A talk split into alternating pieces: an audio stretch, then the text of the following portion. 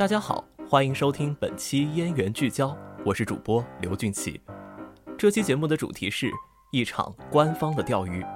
我们一起来关注计算中心近期给全校师生发出的这封钓鱼邮件。五月十八号上午，许多在校的师生陆续收到了一封自称来自北京大学后勤管理处的标题为“新冠疫苗注射统计”的邮件。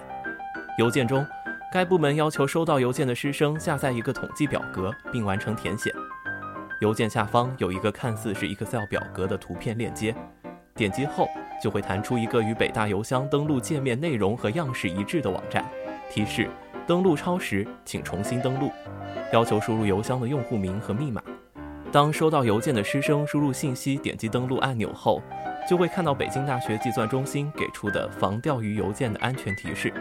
许多同学和老师直到这时才意识到自己被骗了。今天的节目中，我们请到了主管这次官方钓鱼活动的欧阳老师，和负责实施这次活动的周老师，来给大家介绍这次官方钓鱼的来龙去脉以及背后的故事。首先，我们请计算中心的欧阳老师来给大家介绍一下这次活动的基本情况。好，各位同学好。嗯，我们在这周一的时候呢，便向全校学生呢做了一次模拟的钓鱼邮件的攻击的演练。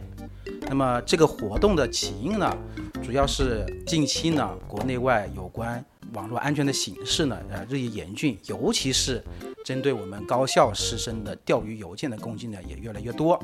例如我们在四月份的时候呢，北京大学计算中心呢就发过一封这个提醒的一个通知，给出了一个例子哈，当初是呃同济大学的一个本科生的毕业设计的一个随机抽查，有一封这样一个钓鱼的邮件。当时它其实的一个现象呢，就是利用我们呃真实的一些事件、一些事物进行诱骗，啊，达到这个钓鱼的目的。那么这次呢，我们也是想检验一下我们全校师生对于这个钓鱼邮件的这个防范意识和响应的能力，所以呢，做了这样一次模拟的攻击的演练。谢谢欧阳老师的介绍。那么接下来我们再请计算中心的周老师从技术的角度来给同学们介绍一下这次活动实施的具体情况吧。啊，就钓鱼邮件的这个演练啊，其实是一个外面用的也比较多的一个场景啊，就是在一些公司，特别是一些大的互联网公司的话，他们也都会意识到这样的一个情况，会定期的做一些这种钓鱼邮件的演练，比如说通过什么抽奖啊，通过各种活动啊，总之都是和我们这个日常生活当中大家关注的问题有关的。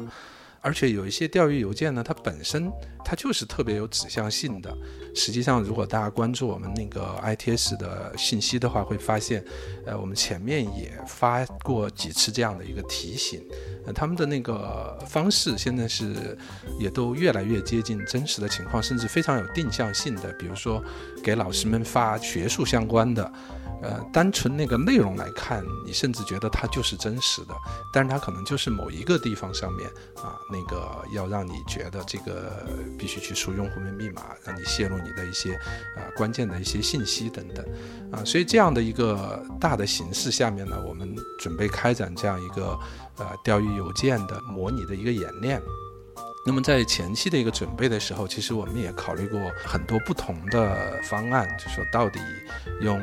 呃，哪一个内容来让大家有参与度吧？呃，最终呢选择了这样的一个点，然后呢，当时我们设计的时候就有意留了很多啊常规的这些钓鱼邮件里边的可能会出现的破绽啊。其实这样的一封模拟的话，它的破绽其实还留得比较多的。真实情况当中的话，有可能。比这个破绽会少一些，甚至我们在那个邮件的内容里边都特意的提醒你，它其实就是个废墟，那个图片的名字它就叫废墟，啊，所以其实如果细心的话，你可能就会发现它留了很多很多提示你的信息在里边的。呃，我们做的时候呢，也在考虑一个问题啊，就是真实的情况当中，对我们被钓鱼的那个同学或者老师来讲，其实你输入的用户名密码会被别人记录的。但是我们呃出于各方面的考虑，其实我们是不会记你的输入的这样的一个信息，特别是你的密码。想要告诉你的是，你这个过程，你如果是点了，那么你其实在真实场景就是很危险的了。啊，所以这个我们在设计的时候呢，就有意的把跟你个人相关的这个信息是没有存的。但是在我们后期的统计的时候呢，我们会通过一些技术手段来判断你是不是真实的人在点，还是说用机器在点等等。因为其实也会有各种各样的这种乃至互联网的自动扫描的一些工具之类的，我们要把它识别出来啊，最后来判断到底有多少真实的人可能在点这个。因为我们其实也知道学校里边师生的一个 IP 地址的一个情况，那么我们也能大致的区分出来师生的一个人数和比例大。概是这样子的一个情况，啊，所以从技术上呢，我们是做了这样的一个安排，呃，然后内容上实际上我们也是调整了好多次啊，包括具体那里边怎么措辞什么的，其实可能如果细心的同学也会看到，我们那个措辞里头其实都是有意让你觉得这是一封钓鱼邮件的，因为如果一个真正那个定向的攻击，有可能比这个说的还要更真实一些，比如说我们有意让语气变得非常的强硬。呃，有意的在那个措辞里边构建一个其实是不存在的一个机构，虽然和我们，呃，我们的后勤它名字上有一定的相关性，但它实际上是不存在的这样的一个机构等等，啊，其实这个前期的文本我们也是考虑了挺久的。然后在仿真的这个邮件上面，比如说我们是用那个链接放个 Excel 文件的那种链接上去呢，还是用个图片？呃，我们其实也都是尝试了几种方案，而且我们在小范围内的，比如说我们自己的老师、我们自己的研究生，还有我们的这个安全的一个学生的一个团队 CTF 战队，我们在那个战队里边也选了一部分同学，告诉他们，你们可以测试一下，提一些反馈的意见吧。啊，所以前期还是打磨了很久的。当然，呃，我们还是第一次做这个，我们觉得还是有一些考虑没有那么周全的情况啊。比如说，这个一开始发那个邮件的时候，好多同学那个陆续的反馈就开始打电话到各个部门，就是相关的都会有很多电话收到啊，我们的值班的电话，然后甚至包括我们的。这个后勤相关的部门也都收到很多的电话，也给他们带来了很多的一个困扰啊。整体来讲呢，这个是可能我们最开始没有想到会有这么多有意思，就是安全意识还比较高的，能够及时给我们反馈的。另一方面呢，我们看到的那个结果啊，就是真正的进入那个界面，然后最后还要输入用户名密码，然后进入到后一个界面的啊，我们统计了进入后一个界面的这个人数。呃，发现这个也还是比较高的一个比例，比我们预期的要高啊，说明我们师生的安全意识呃还是有挺大的一部分的值得去提高的。大概是这样子啊，就是我们实际上发送的这个邮件，然后他看完邮件还要继续点这个的，点第一个的是百分之二十三点一，继续输用户密码进入到后一个页面的，啊，这个百分之九点八吧，接近百分之十了，这个比例其实算是很高的。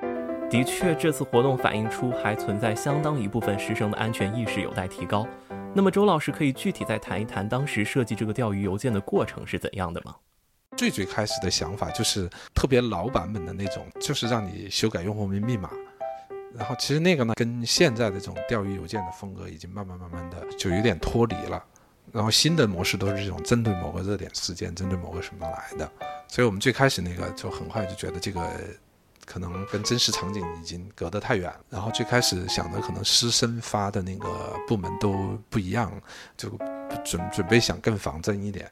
后来觉得可能选一个大家都会打交道的，但是又不存在的这样的一个部门嘛，嗯，就最开始我们可能比如说老师想用人事，学生就用学工，但是指向性太强了，觉得可能人相信的程度太高了。包括我们那个发件人选不同的这个邮箱，我们其实也有过考虑，比如说用二六三啊，用 QQ 啊等等这样的一些邮箱，最后选了这样的一个邮箱吧，就是其实都是为了让大家这个陌生感更强一些，而不是说一看 QQ，因为有人说 QQ 可能是不是就是真的呢？但因为好多人就有这个问题啊。但是我想呢，我们这个是第一回搞嘛，尽可能的弄一些不太像的。我觉得不会是只搞这一次这个钓鱼邮件演练，因为这个，呃，其实真的很有必要。从这一次的结果来看，确实很有必要提升整体的一个安全意识。那么未来这个可能还会继续做类似的一些模拟演练。当然，我们可能选从不同的场景，但是呢，可能这个仿真程度的话，会适当的提高，越来越接近真实的钓鱼邮件的那种模式。也期待我们同学和老师能够在未来计算中心组织的钓鱼邮件演练中有更好的表现。那二位老师还有什么其他的事情想和我们听众朋友们分享的吗？这次呢，我们做这个模拟钓鱼邮件的这个攻击的演练呢，没有跟任何单位和个人呢提前打招呼，所以呢，我们这个邮件的邮件内容呢出来之后。在呃周一上午呢，立马呢在 DBS 上和刚才还有我们这个客服电话上都得到了响应，以及我们所得知道的，甚至于我们这个学工的这个工作群里面，立马就发了通知了，跟大家说这是一个钓鱼邮件怎么样，呃应该做什么样一个响应，怎么怎么着。这其实从一个方面、一个侧面呢，也一方面呢检验了我们师生的对于钓鱼邮件的这样一个警惕性、防范意识；另外一个方面呢，也检验了我们相关队伍，尤其是我们学工队伍对于这个呃钓鱼邮件的一个应急的一个响应的能力。另外一个呢，还需要特别说明的是，这次我们借用了这个后勤管理处这样一个我们北京大学并不真实存在的这样一个单位。但呢，从实际情况下，对我们这个后勤这个部门啊，造成了一定的困扰吧。所以呢，这次呢，呃，在此呢，特别说明了，给我们这个学校的后勤团队呢，也致以崇高的一个敬意吧。呃，另外，其实就是大家对那个好奇就点进去这件事情啊，其实这也是不安全的。就是有时候那个邮件里边的附件啊，或者这样的一些链接，如果你一看那个发件人不是你可信的，啊，建议你都不要点。因为有可能你就是点那一下你就中招了，啊，还有一个事情呢哈，就是我们这次这做的这样一个钓鱼的攻击演练呢，是一个我们学校官方进行的，这是有官方授权的啊，大家切记不要以为这个我们有一定的技术实力，每个我们的学生啊或者我们的个人啊，就去也会也像这个全校的师生，然后做这样的以演练的名义呢，然后去发这样的一个钓鱼邮件，嗯，这是不允许的。好的，谢谢二位老师来参与我们的节目。节目最后呢，我们伟大之声和计算中心一同给同学们提供几点安全提示。第一是收到未知邮件或文件，不要随意点开，一定要先确认发件人是否可信。如果存疑，应当使用其他途径进行核实。第二是一定要保管好自己的统一认证账号密码，只在以 pku 点 edu 点 cn 结尾的可信域名下输入自己的账号密码。同时，最好开启手机令牌登录保护，确保账户和个人信息安全。第三是眼见不一定为实。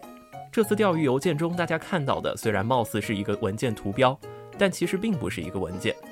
更高级的一些钓鱼邮件甚至可以做到让你看到的地址是一个官方地址，但点击后进入的却是另一个页面，所以一定要多加小心。